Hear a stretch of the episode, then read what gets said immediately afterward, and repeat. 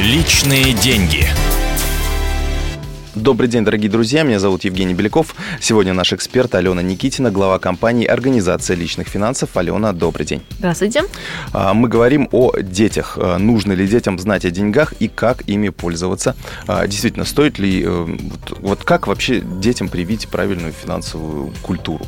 Чем раньше, тем лучше. Евгений, я призываю к этому, потому что если маленький ребенок капризничает и просит деньги на новую игрушку, а мама ему покупает эти игрушки, не ограничивая ее ни в чем, то вырастает просто капризный ребенок, который не знает цену деньгам. Он не понимает о том, что мама работает и папа работает для того, чтобы заработать деньги, и на эти деньги покупаются ему эти игрушки. Но если ребенок прививается к труду и э, к тому, чтобы ценить деньги с самых молодых ногтей, то это гарантия и залог его будущего э, финансового финансового благополучия. Если, к примеру, ребенку объясняется э, в 7-9 лет, что деньги зарабатываются трудом, э, что он тоже должен внести свой небольшой вклад в том, чтобы заработать эти деньги, то с возрастом, в общем-то, я считаю, что да. человек будет трудиться. Каким образом? То есть, э, ну, например, давать деньги за то, что он вышел, мусор, э, вышел и э, вынес мусор, например, или вот как? Ну, некоторые психологи говорят, что это не очень эффективно. С другой стороны, у меня есть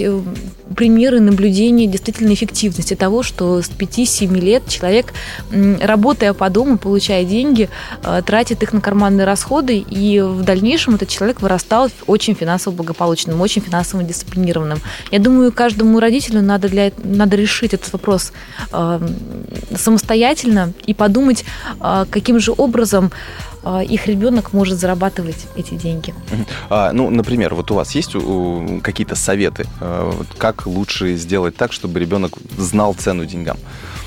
А, во-первых, не потакать его капризом, конечно же. А, во-вторых, делать действительно такие небольшие заработки. Например, за хорошие оценки можно а, реализовать давнишнюю, давнишнюю большую мечту ребенка. Пусть даже у вас на это и есть деньги. К примеру, у меня был случай, когда а, ребенок за куклу целый год получал пятерки и трудился. И когда годовые оценки были все пятерки, то мама купила этой девочке куклу. Или, например, неприятная процедура ежедневная, там, еженедельная, заполнение прописей.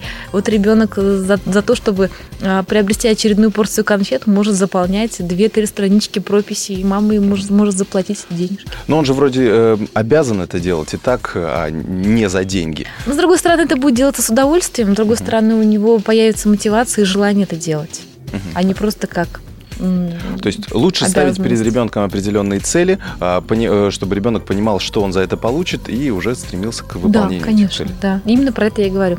Ясно. Спасибо большое, говорю Алене Никитиной, главе компании «Организация личных финансов». Меня зовут Евгений Беляков. Это была программа «Личные деньги» на радио «Комсомольская правда».